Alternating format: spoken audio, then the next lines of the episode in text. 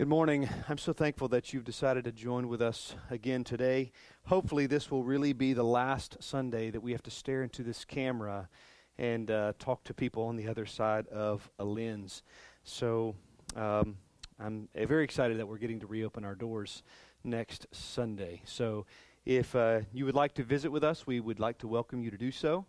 You can check out our policies and procedures for this weird season of life that we're in on our Facebook page or on our webpage. So you go and check that out at havenridgechurch.com or just check out Havenridge Church on our Facebook page. So we're continuing on in the book of John, chapter 13. Austin finished up chapter 12 for us last week and did so in great fashion.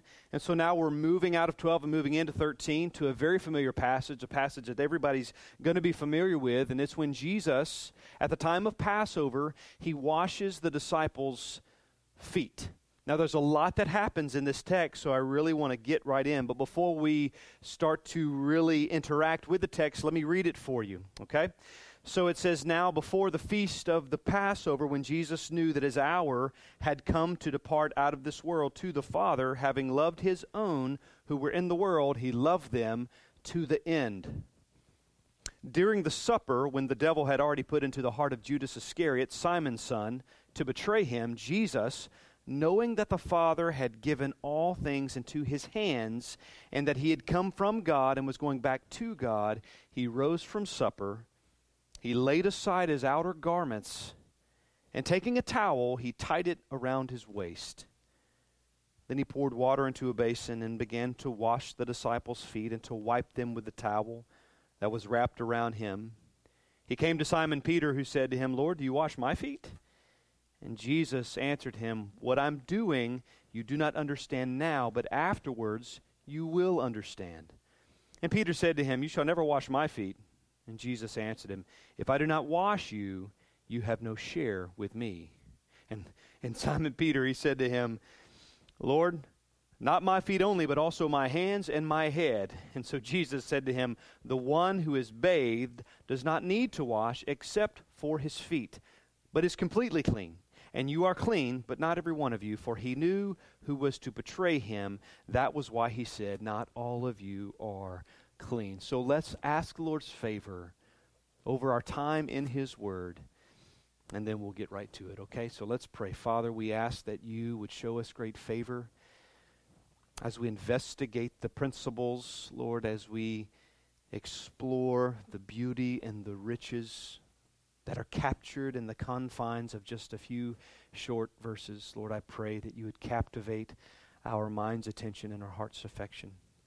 Father, I pray that you would stir our affections up for you right now through your word, Lord, that we would experience a refreshed and a renewed sense of joy in sitting under your word, Lord, that we would see its power, that we would see and experience that it is alive, Lord, that it's sharper than any double-edged sword, and that you might use it to cut between joint and marrow, Lord, and expose the deepest recesses of our soul where we need to be cleansed, where we need to be purified. Lord, would you do that for us today? Show us great and mighty things in this beautiful, beautiful text. In Jesus' name I pray. Amen.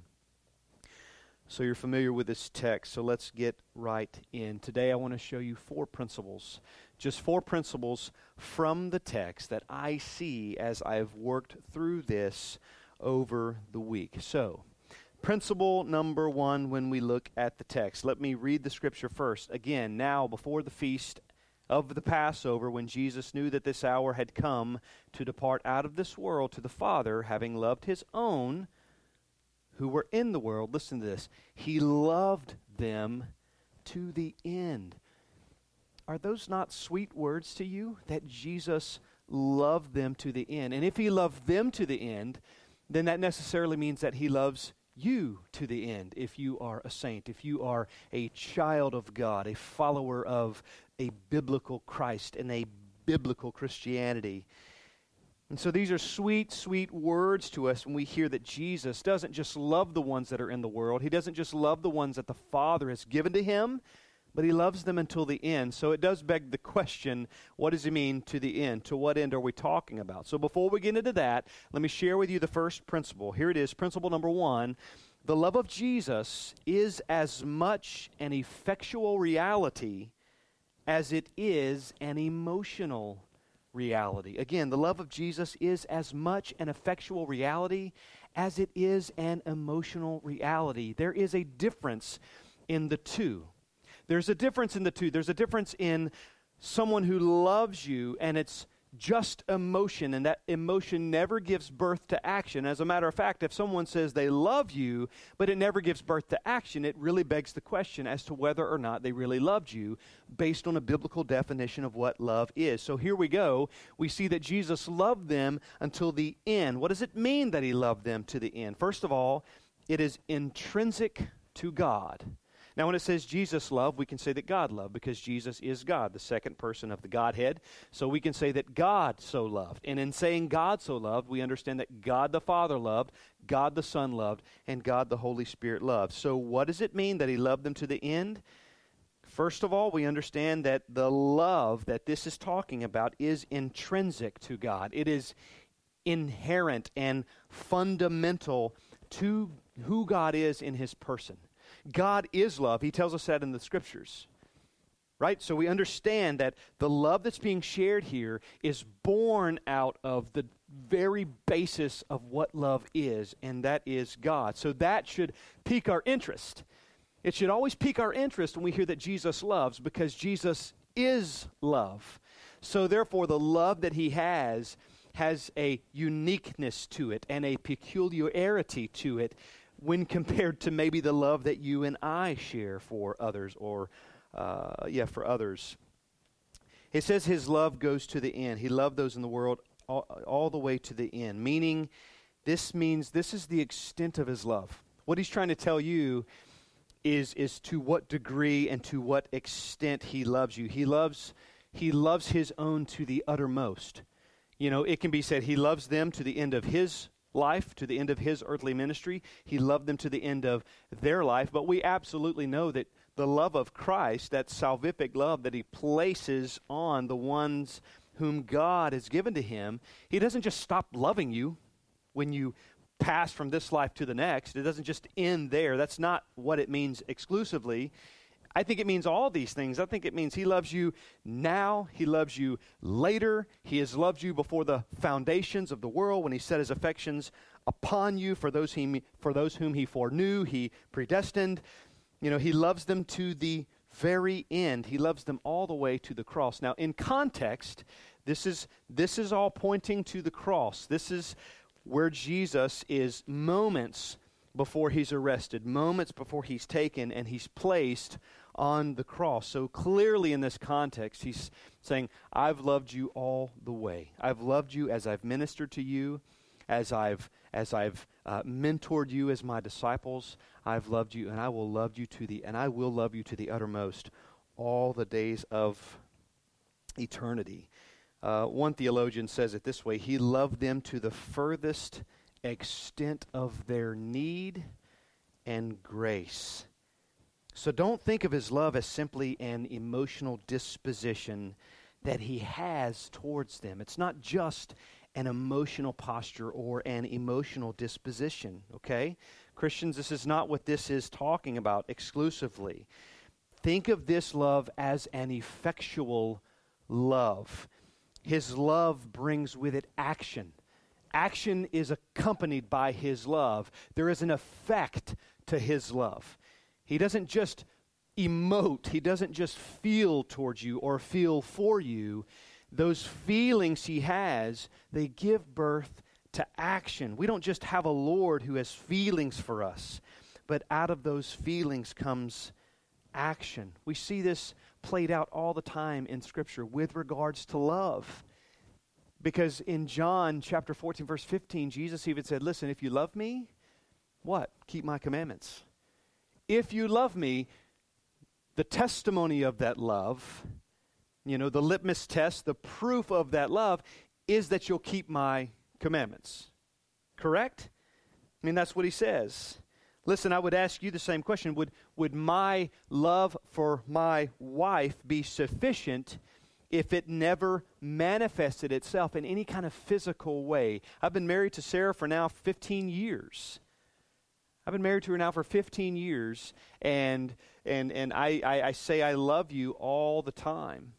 But if I came home and I was emotionally vacant, if I never did anything to prove that what I say has something underneath it or has something behind it, she would have a hard time subscribing to this idea that her husband really loves her.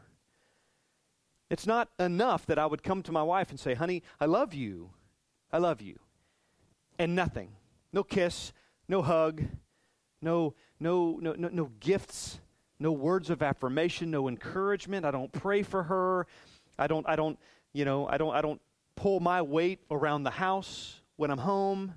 You know, if I do none of those things, how can I expect her to take seriously my statement of love for her when there's no action behind it? You see, love goes further than just some kind of emotion, especially the love that is being spoken of here in John's gospel. Jesus loves them to the end. And the proof as far as action being accompanied to love is in the fact that he goes to the cross. For while we were yet sinners, Christ died for the ungodly. Why? Because he loved us so very much. Something, when I read this scholar who said he loved them to the furthest extent of their need and grace, it got me to thinking about a few things with regards to the aspects of the love of God. And so I want you to follow with me on this. I believe, as I understand the nature of God, as I understand the love of Christ, it works out in this way, that he loves us according to his nature and according to our needs. So Jesus loves according to his nature as God, but he also loves according to our needs. He loves us according to our needs as his beloved, as his elect, as the saints of God. You see, God's love is admittedly complex. God can love and hate the same object, clearly expressed in the Scriptures. God can also love his creation in a certain way. He can love his children in a certain way and love his glory in a certain way. And all these can be different, but there's still a way that he loves, because it's his nature to love.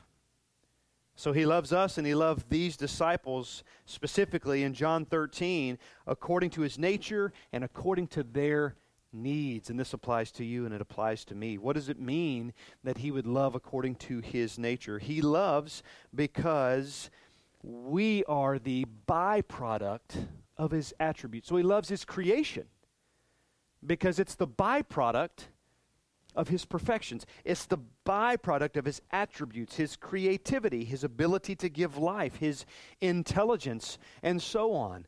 And God is put on display for his glory, which he loves, by the way. He puts on display for his glory creation through his intelligence and through his ability, through his perfections and creativity and all of these kind of attributes. And he puts these things on display, and he loves them. It's his nature to do so because he's made these things as a product of himself, so therefore he loves them. God can love and hate the same object, as I've already said in just a moment ago, and that's not incompatible. But you say, well, why?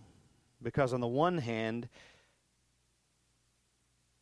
all things are created by God, and on the other hand, God is holy, and his holiness demands justice against anything that stands in opposition against him. You see, his nature demands a certain response. Because of his nature, he loves his creation, but also because of his nature, he judges, and he brings catastrophe and calamity on his creation, because he's also holy. So he loves out of his nature or according to his nature, but he also loves you according to your need. Your deepest needs, such as salvation, sanctification, holiness, purity, things like this are all contingent on the love of God, right? You wouldn't have sanctification if it wasn't for God's love. You wouldn't have salvation if it wasn't for the love of God, right? Going all the way back to the incarnation, and it was his love that took him from position beside God the Father all the way to here being born a man, fully God, but fully man, where no one would esteem him, where he would be smitten, where he would be afflicted, where he would be stricken and afflicted by God. You see, it was love that brought him there, love for the glory of God through obedience to him and the plan and the trajectory to redeem mankind from their sins, but also the love that he has for his creation. So the love of God is the root of why and how we can love in the first place. Specifically, how we can love Christ and his gospel. You understand that unless God first loved you, you would never love him. It doesn't work the other way. It doesn't work to where you suddenly have this epiphany, this awakening, and I get it. I'll love God now and he'll love me. It was love that brought you out of darkness and into light. While we were still helpless, while we were still sinners, Christ did what? He died for the ungodly. So don't confuse the issue or don't get it out of order. Listen to 1 John. Hey, listen, Jesus loves you according to his nature and according to your needs. Listen to 1 John 4:19. We love, why? Because he first loved us. Is love not just clearly the motivator for things? The love that we have for one another, is the love of God not clearly the motivator? Is it clearly not the foundation behind any love that we can express? It says we love, why? Because he first loved us. 1 John 4:7 says, "Beloved, let us love one another, for love is from God, and whoever loves has been born of God and knows God. Let us love one another." Why? How? Why would you love someone else? And how could you love someone else if it were not that love comes from God first? And whoever loves has been born of God and knows God. But how are you born of God, and how do you know God? It was because he first loved you. You see, we can only love one another rightly if we have the love of God in us. And I know that's a bold statement, so let me clarify just a little bit. I believe we can express love in many different ways. I believe people from all different walks of life can love people in all different ways. They can, people with all different belief systems can love people in different ways. But biblical love, a love that is rooted in the Scripture, a love that is rooted salvifically in the gospel of Christ, that kind of love for one another can only be properly and fully expressed in the context of having relationship with Jesus. You see, husbands and wives, if you want to love your spouse rightly, it has to be through the filter of the gospel. It has to be. It grieves my heart to see couples that are either you have one spouse that is in Christ and one spouse that is not, or you have two spouses that are not in Christ at all. And you have to look at them and say, biblically speaking, they can't fully enjoy or express what God has given as love biblically, because that kind of love derives from a relationship with Jesus Christ. And I think that's very sad when people can't experience that. And I'm not saying that Christians do this perfectly, because we don't. I don't love my wife rightly all the time. I don't love my wife perfectly all the time, nor does she love me perfectly or rightly all the time. We're flawed. Obviously, we mess up at that. But the point is to express love and to receive love in a way that is full, a way that is right, as I understand love in the Scriptures, it can only be found in the confines of a relationship with Jesus, serving as the filter through which we love one another.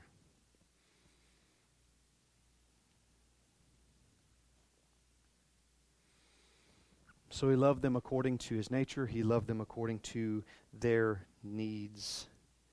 You see, the love of God is what empowers and compels us to walk in Christ. It's what compels us to love others. Ephesians 5:2 says, "Walk in love as Christ loved us and gave himself up for us, a fragrant offering and a sacrifice to God." You see, at first when I wrote this sermon, I had kind of missed this first portion, and I wanted to go back and revisit this idea where Jesus says he loved the ones in the world and he loved them until the end, specifically speaking of his beloved disciples, which carries over to you and to me as followers of Christ, and to know that the application here falls directly onto me as well. So Jesus loves according to his nature and loves according to our need. He gives us what we need out of love. He brings us to salvation out of love. He causes us to be sanctified by love. Justification comes out of love. You know, our spiritual growth comes out of love, because it has to be rooted in something other than myself. I can't be the foundation. I can't be the blame for spiritual progression, for spiritual maturity in my life. So it all points to the love of God. It points to the love of God sending Jesus, who would lovingly put himself in harm's way so that he might substitute himself for me, that I might then experience that kind of love. So all these great things are rooted in the love that he has for us. The love of Christ is not just the root of our behavior, church. It's not just the root of our behavior or our good behavior, but was a motivator for the humility of Jesus. It's a motivator for the humility of Jesus, which brings us to the second principle that I want to share with you. Second principle is this: Jesus, the sovereign King, who is head over all rule and authority, becomes the ultimate example of humility. See, Jesus left his position with the Father in glory. He set aside certain things. He set aside certain knowledges. He set aside certain exercises of certain attributes. And he became man.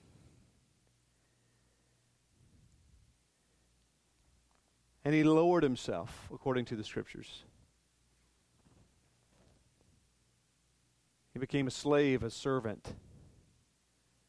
He was mocked, he was despised, he was rejected.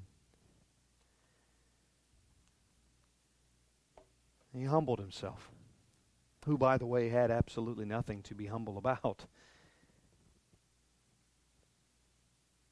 What does the sovereign King of the universe have to be humble about?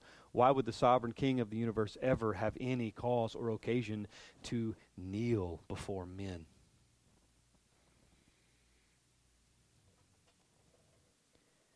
During the supper, when the devil had already put it into the heart of Judas Iscariot, Simon's son, to betray him, Jesus, knowing that the Father had given all things into his hands and that he had come from God and was going back to God, rose from supper. He laid aside his outer garments, and taking a towel, he tied it around his waist. Then he poured water into a basin and began to wash the disciples' feet and to wipe them with the towel that was wrapped around him.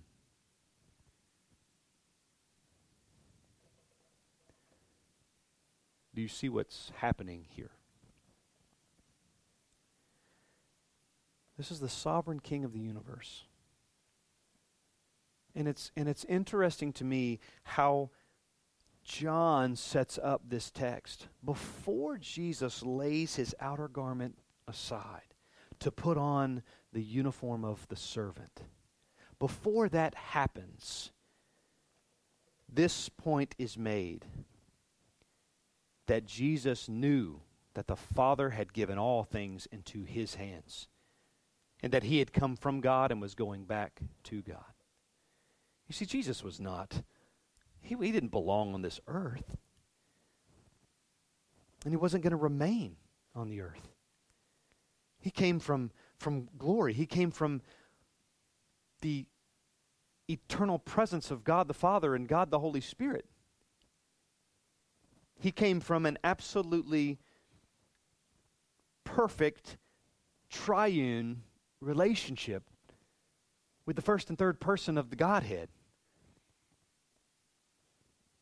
where there's no flaw, no competition, just peace, just unity and harmony. And he lays that aside in humility to bow before these men, these sinners, in order that he might wash their feet. And why would he do this? You see, it was customary. It wasn't a strange thing to have someone wash your feet back then. Obviously, the people would travel with sandals on, and as you're walking through a dry, arid region of the world, all day long your feet get dirty, they sweat, they dry, their dirt gets on them, it dries. I mean, it was really quite nasty. And so usually, if you're going into someone's house like they were to have this supper together, they would go into this house, and then usually a servant who would gird their loins, they would put on a certain uniform as the servant of the house, and they would come and they would wash the guests' feet. So it was customary that these feet would be washed. And normally when these feet were washed, it was just simply to clean the feet so that the house didn't get dirty. But on this occasion, it meant something a little bit different than what it usually meant.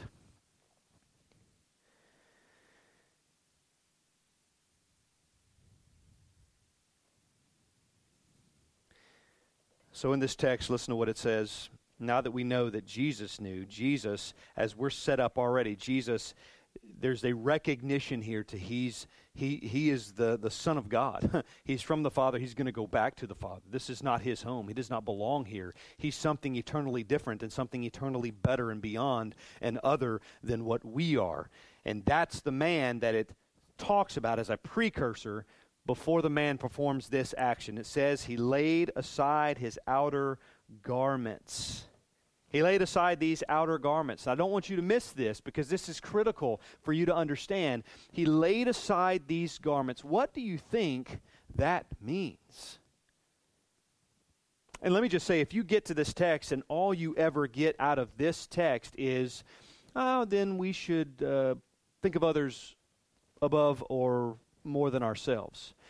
If that's all you ever think about, if that's the only point that you arrive at when you read this text, and you've missed the text. You know, those principles are true, but that's not the heart of the text. The heart of the text is not, that we should put others above ourselves. The heart of the text is not, hey, we should kind of be humble people rather than arrogant or proud people. We should be willing to be subservient to others and consider others' interest above our own. Those are principles found in the Scripture, absolutely yes, and should be markings of the Christian, but that's not the point of this text. So I say to you again, when Jesus lays aside his garments, what do you think that means? You see, in order for you to know what that means, you have to consider what's going to happen throughout the rest of the text.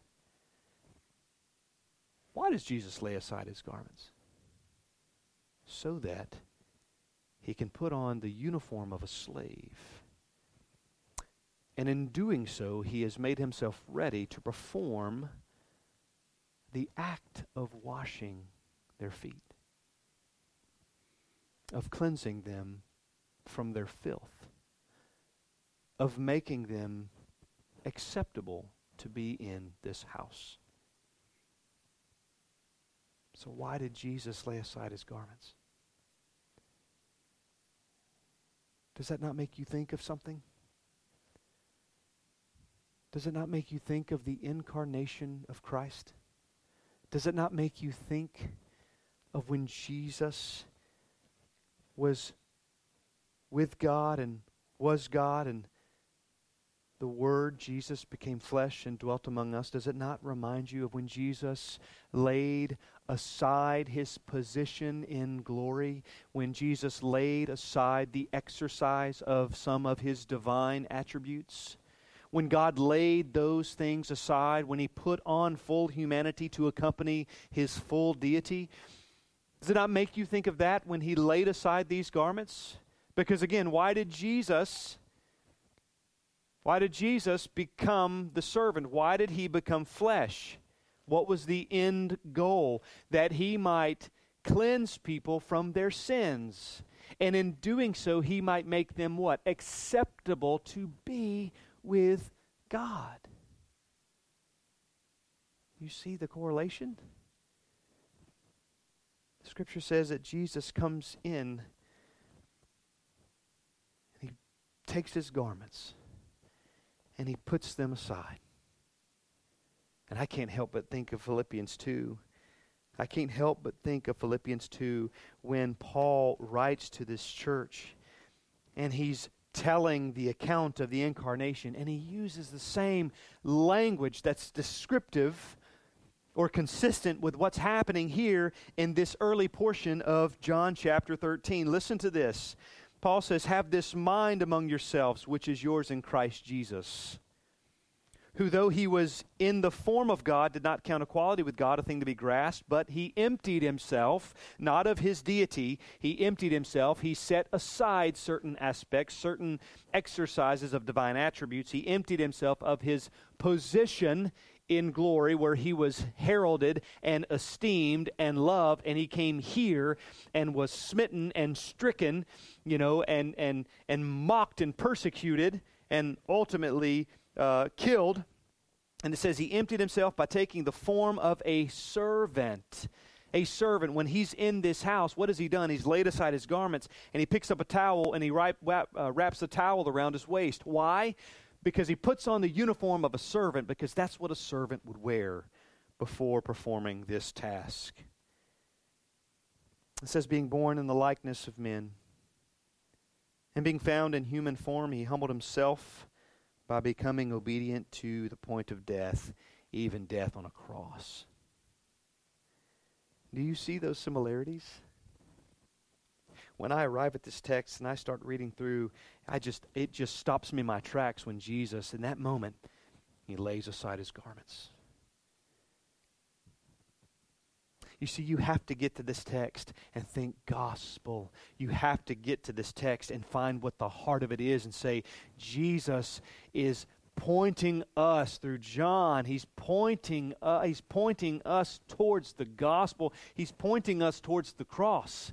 That's what's happening in this text. This text isn't just a text about how Christians should be humble or how Christians should consider others above themselves. Those things are true. If you arrive at that and you go no further, then you've missed the heart of the text. The heart of the text is the gospel. And Jesus is pointing you to it. He's saying, listen, I'm going to lay aside my garments. Why? Because that's what he had to do in order to be here and put on flesh. Laying aside these things that he had with God the Father. And putting on flesh was the taking the towel and wrapping it around his waist so that he could do what he had to do to make sure that men were purified of their sins. But as clear as this may be to us, it was lost on them because Peter would protest Christ's humility, because in his mind, he was set on the things of man and not on the things of God. That's principle number 3. A mind set on the things of God are more likely to identify the work of God as opposed to a mind that is set on the things of men. Let me say that one more time for you. A mind set on the things of God are more likely to identify the work of God as opposed to a mind that is set on the things of man. Listen to the text beginning in verse 6. So Jesus came to Simon Peter. This is after he had wrapped the towel around his waist. He came to Simon Peter and he said to him, Lord, or Peter said to him, "Lord, do you wash my feet?" And Jesus answered him, "What I'm doing you do not understand now, but afterwards you will understand." And Peter said to him, "You shall never wash my feet." And Jesus said to him, "If I do not wash you, you have no share with me. You have no share with me." So again, Peter, who I know gets a bad rap, but I love Peter. I identify well with Peter. I think everyone does, because we're always out of balance. One moment we're up here and doing great for the Lord, and the next minute we're struggling. One minute we represent the Lord well, and then the next day or the next second we're failing to represent him, or we misrepresent Christ altogether. And that's human nature, right? That's being broken, being fallen. I'm not making excuses or justifications. I'm just giving an explanation. We're broken and we're fallen, so we always teeter and we totter. Simon Peter refuses to have his feet washed by Christ. While this is commendable, because Peter was attempting to humble himself, he missed the point altogether because his mind was set on the things of man. And this is something that we all struggle with. Our default mode is often to look towards the natural as opposed to the supernatural. It's often our default is to think on the things of man, the things here and now, and not on the things that are eternal or supernatural. This is a theme all throughout Scripture. Peter does it. The woman at the well did it. The Pharisee who met in the cover of night Jesus in John chapter 3. This happens all the time, and you and I do the same thing. And this wasn't the first time Peter was guilty of such an action. If you'll recall, in Matthew chapter 6, verses 21 through 23, Peter is Jesus is telling the disciples about what's going to happen to him. And Peter catches on that Jesus is basically talking about his death. And Peter steps up and says, "No way, man, not you." Peter gets very bold, which I appreciate. And he says, "No way, not you. That's not going to happen." And what does Jesus do there in that chapter of Matthew 6? He says, "Get behind me, Satan." I mean, even in that text, it says that Peter took Jesus aside and he began to rebuke him. I mean, who does that? He starts rebuking Jesus, and Jesus says, "You get behind me, Satan." He calls him Satan, for crying out loud. I mean, is there a worse put down? Is there anything more condescending than calling someone Satan? I mean, Jesus made his point. Why? Because Peter is standing in the way of the cross. Jesus is saying, this is where I've got to go. And if Peter's an obstruction to that, guess what role he's filling? The role of Satan. You see, we have to always have the right lenses on, the lenses that look for what God is doing through his providence and through his sovereign plan, even though we don't always know what is going on. And I'm so glad that Jesus decided to say that and put that in there. And I completely believe it wasn't by happenstance. I mean, here Peter is, and he's saying, "Lord, not my feet. You're not going to do this." Peter's a little puzzled here. He's wondering, why is this happening? And Jesus says, "Look, I know you don't understand, but you will. You will." He calms him. He pacifies him a little bit, just to let him know this might be confusing to you, but you will understand. And isn't that the way it is with us now? We want to know everything that God's got in store for us around every corner or every bend, but we just don't. But to see Jesus and his love for the disciples here, specifically for this disciple, this out-of-balance disciple, and he says, "Listen, Peter, you don't know what I'm doing, but you will." Rather than slapping Peter in the face, rather than calling him Satan again, he very compassionately, very gently, I'm assuming, maybe, I don't know that it was gently, but that's my assumption, that he says to Peter, "You don't know now, but you will. You will." Couched right in the middle of this exchange, Jesus and Peter reveal to us this profound theological truth, and that's that Jesus is always working. He always has something in store, even though, and especially when we don't know what that is. It's okay that you don't know, right? You haven't earned a right to know what God is doing next. You haven't earned that. You don't deserve that. You don't have any kind of right to that. You're not entitled to that. Not that I don't know anybody that thinks they are entitled to that, but I think sometimes we do act that way. I think sometimes we function practically as if it would behoove God to tell me what's around the corner because I don't like being left in suspense. If that's you, then shame on you, or if that's me, shame on me. Maybe we should default to this kind of scenario to where we say, okay, I'm going to lean on this truth that God is working and I don't understand it, but maybe I will later. And then it's time to implement your understanding and practice of your theology of waiting and patience. And so to be quite honest, to be quite frank, I think sometimes we Christians just need to suck it up and trust Christ.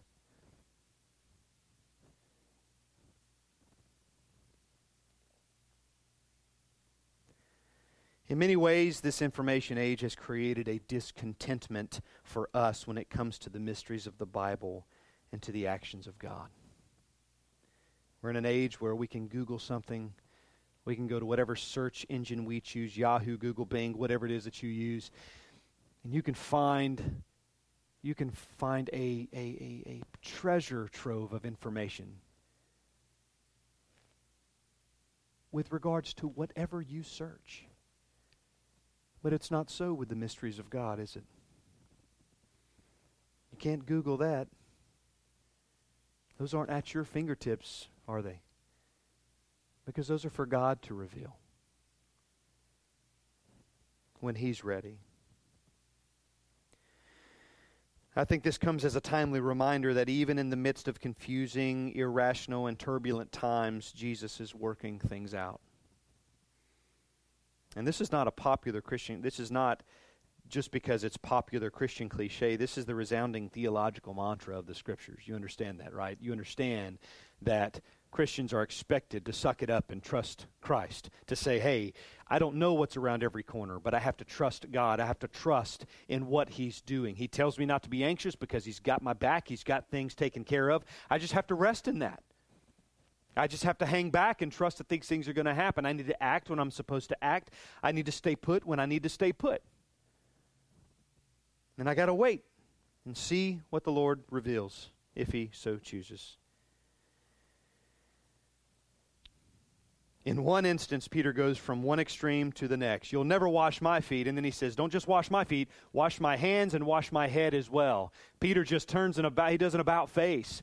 You know, I need you to go the distance, Jesus. I need you to cover my whole body. Just take care of me from top to bottom. One commentator points out the fact that Peter seems to, he points out he seems to lose his balance all the time, what I'd already mentioned a moment ago. He says, some text to refer to that. On the one hand, he was walking on water, and the next he's screaming for the Lord to save him. At one point, on one hand, he is making a profound confession of the Lord, and on the other hand, he's rebuking the Lord. That's the case of Matthew 6, you're the Christ, the Son of the living God. And then moments later, he's pulling Jesus aside and rebukes him, and then Jesus says, get behind me, Satan. In another instance, on the one hand, Peter says, you're not washing my feet, but yeah, now he's saying, you wash my hands and my head. And then on another instant, he cuts off a centurion's ear, and then moments to defend Christ. And then moments later, he denies Christ, not once, twice, but three times. You see, Peter's life was a bit out of balance at times.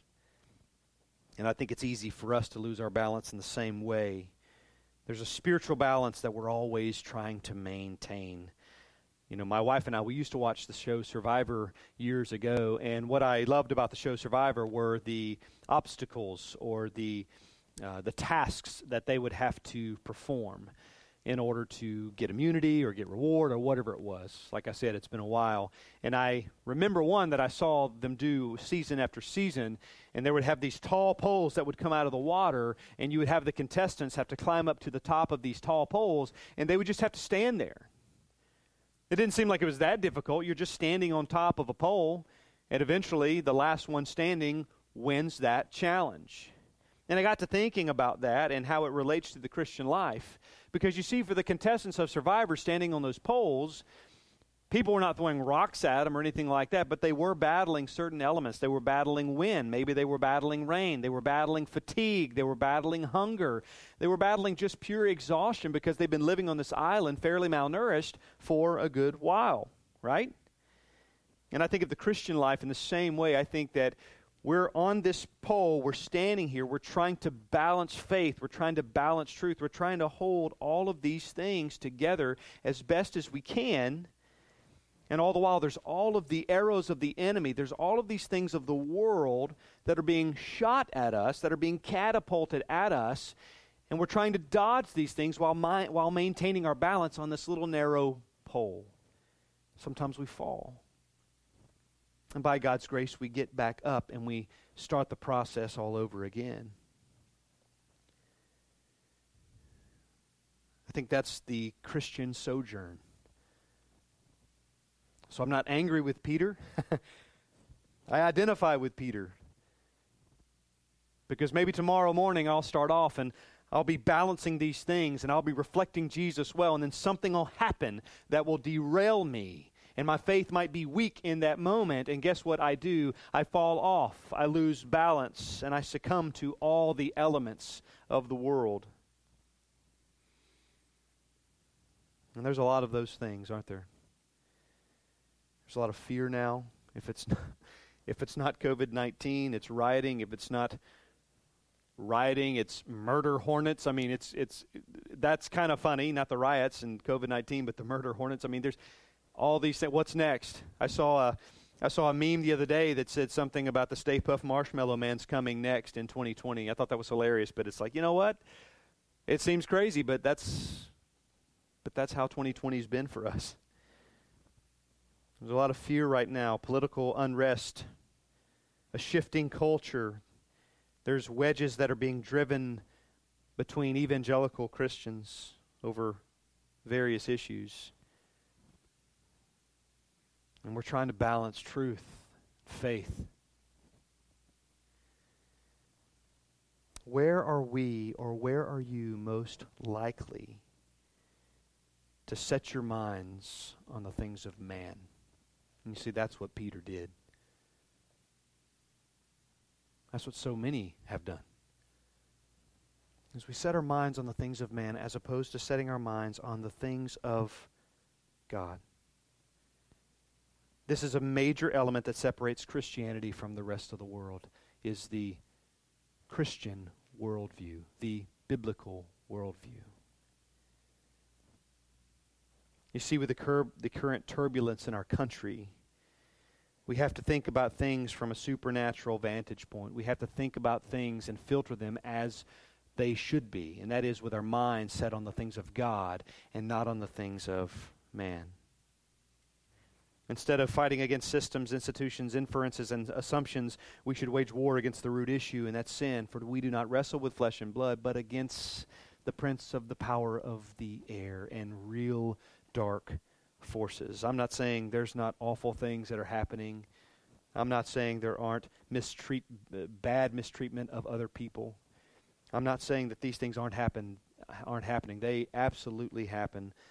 But I want to be very clear in saying that there is a root of all these things. No matter what kind of label you slap on it, the root of all of it is the fall because of sin. And repentance must come before reform. So what does it look like practically to set your mind on the things of God as opposed to man? Well, in any given scenario, we have to think of the eternal consequences and implications of all things. In witnessing, we need to think of what eternity means for those without Christ, and hopefully that will override your fear or your discomfort. In your decision-making, we need to think in terms of how it will bring glory to God, or how our every decision lines up with the trajectory of the Scriptures, specifically the trajectory of the gospel, and so on and so on. So the third principle in this text was a mind that is set on the things of God are more likely to identify the work of God as opposed to a mind that is set on man, or a mind that is set on the flesh. Let's move to the final and the fourth and final principle, principle number 4. I want to move back to John chapter 13, verse 8. Peter said to him, "You shall never wash my feet." And Jesus answered him, "If I do not wash your feet, you have no share with me." You see, principle number 4 is this: there is no religion, no belief system more exclusive than Christianity. You see, Jesus himself was extremely exclusive. And exclusivity is not a popular concept in our culture. It's not. But Jesus was exclusive. How else do you interpret the words of Christ, "I am the way and the truth and the life, and no one comes to the Father but through me"? You don't get more exclusive than that. So yes, Christianity is enormously exclusive. Christianity says that it is the only way to be right. It is the only belief system. It is the only belief system that actually answers the hardest questions of life, that actually makes sense of everything that's happened from beginning until now. At the heart of biblical Christianity is a life that works, is the life and the works of Christ. Listen, the uniqueness of Christianity is in the uniqueness of Jesus. Let me read to you just a few lines from an article that I read on Christianity Today some time ago. Other religious leaders say, "Follow me and I'll show you how to find the truth." But Jesus says, "I am the truth." That's pretty exclusive. Other religious leaders say, "Follow me and I'll show you the way to salvation." Jesus says, "I am the way to eternal life." And other religious leaders say, "Follow me and I'll show you how you can become enlightened." But Jesus said, "I am the light of the world." Do you see the difference? Over and over and over and over, Jesus proves the exclusivity of Christianity. And this is exactly what Jesus is saying to Peter: unless I wash you, you have no share with me. This line here speaks to the action as well as speaking to the one performing the action. Unless I wash you. First, he's saying you must be washed. Why must you be washed? Because we have all sinned and fallen short of the glory of God. Because the wages of sin is death. Because we're born and we've inherited this disease, this sin that has left us estranged from God the Father, and the only way to be in right communion and fellowship with God the Father is exclusively through the Son, Jesus Christ. Not your works, not your church involvement, not your accolades, achievements, not your hopes and dreams, successes, failures, none of those things, but only and exclusively in Jesus' successful atoning sacrifice.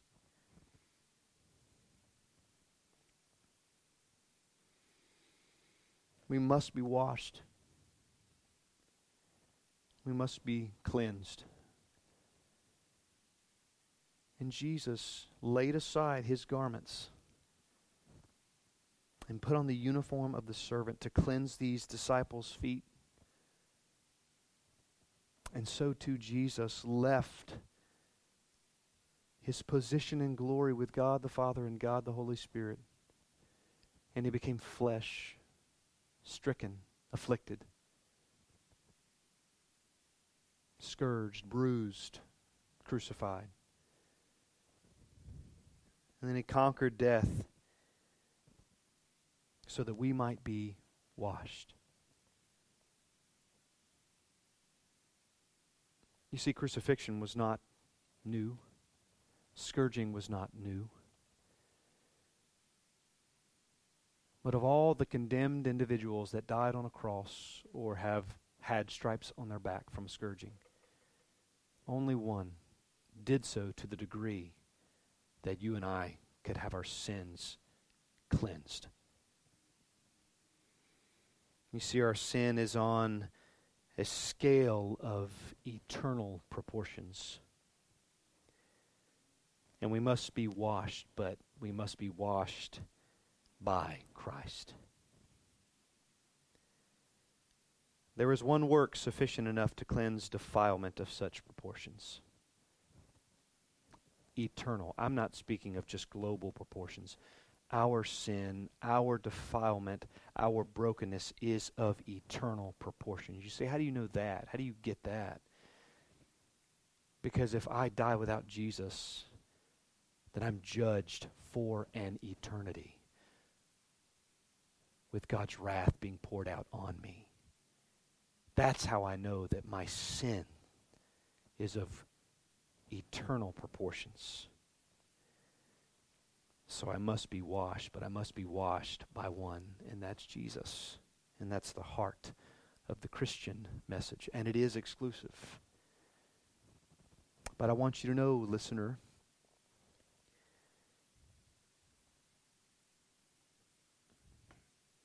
that it's not a bad thing that Christianity is exclusive.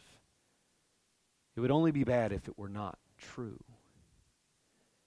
Because you see, the promise that we have in Christ and through his gospel is that yes, you're broken. Yes, you are ruined. Yes, your sins are of a eternal proportion. But that Jesus is so pure, perfect, and holy that he sacrificed himself, and his sacrifice was so sufficient that he died once, the just for the unjust, that we might become the righteousness of God in him. And that's the heart of Christianity. And I pray that today you would consider these things. If you're hearing this today and you're not in Christ, you're not a follower, you're not a Christian, you question these things, but you think about these things, and you want to have a conversation about these things, a real conversation, then I encourage you to reach out. Find us at havenridgechurch.com or write us a message on our Facebook page, and you can get to me or to Austin, the other elder, and we can have a conversation with you. I have a number of people here at the church that can talk to you as well. We invite you to come. We invite you to sit afterwards, and let's just have a conversation. Let's go have lunch. Let's talk about some things. Let's do this, because if eternity is really at stake, are these things not worth talking about? I mean, if Christianity is wrong, it's wrong, but if it's right, then you have everything to be concerned about. And I think that's worth some thought and a conversation. I pray that the Lord would bless you, and that the Lord would keep you, and that His face would shine upon you, and that He would give you peace. Let's pray together, and we'll be dismissed. Father, speak to our hearts. Cause your word to take root and to build up and to produce so many things that are indicative of your word causing change that is happening on the inside of us.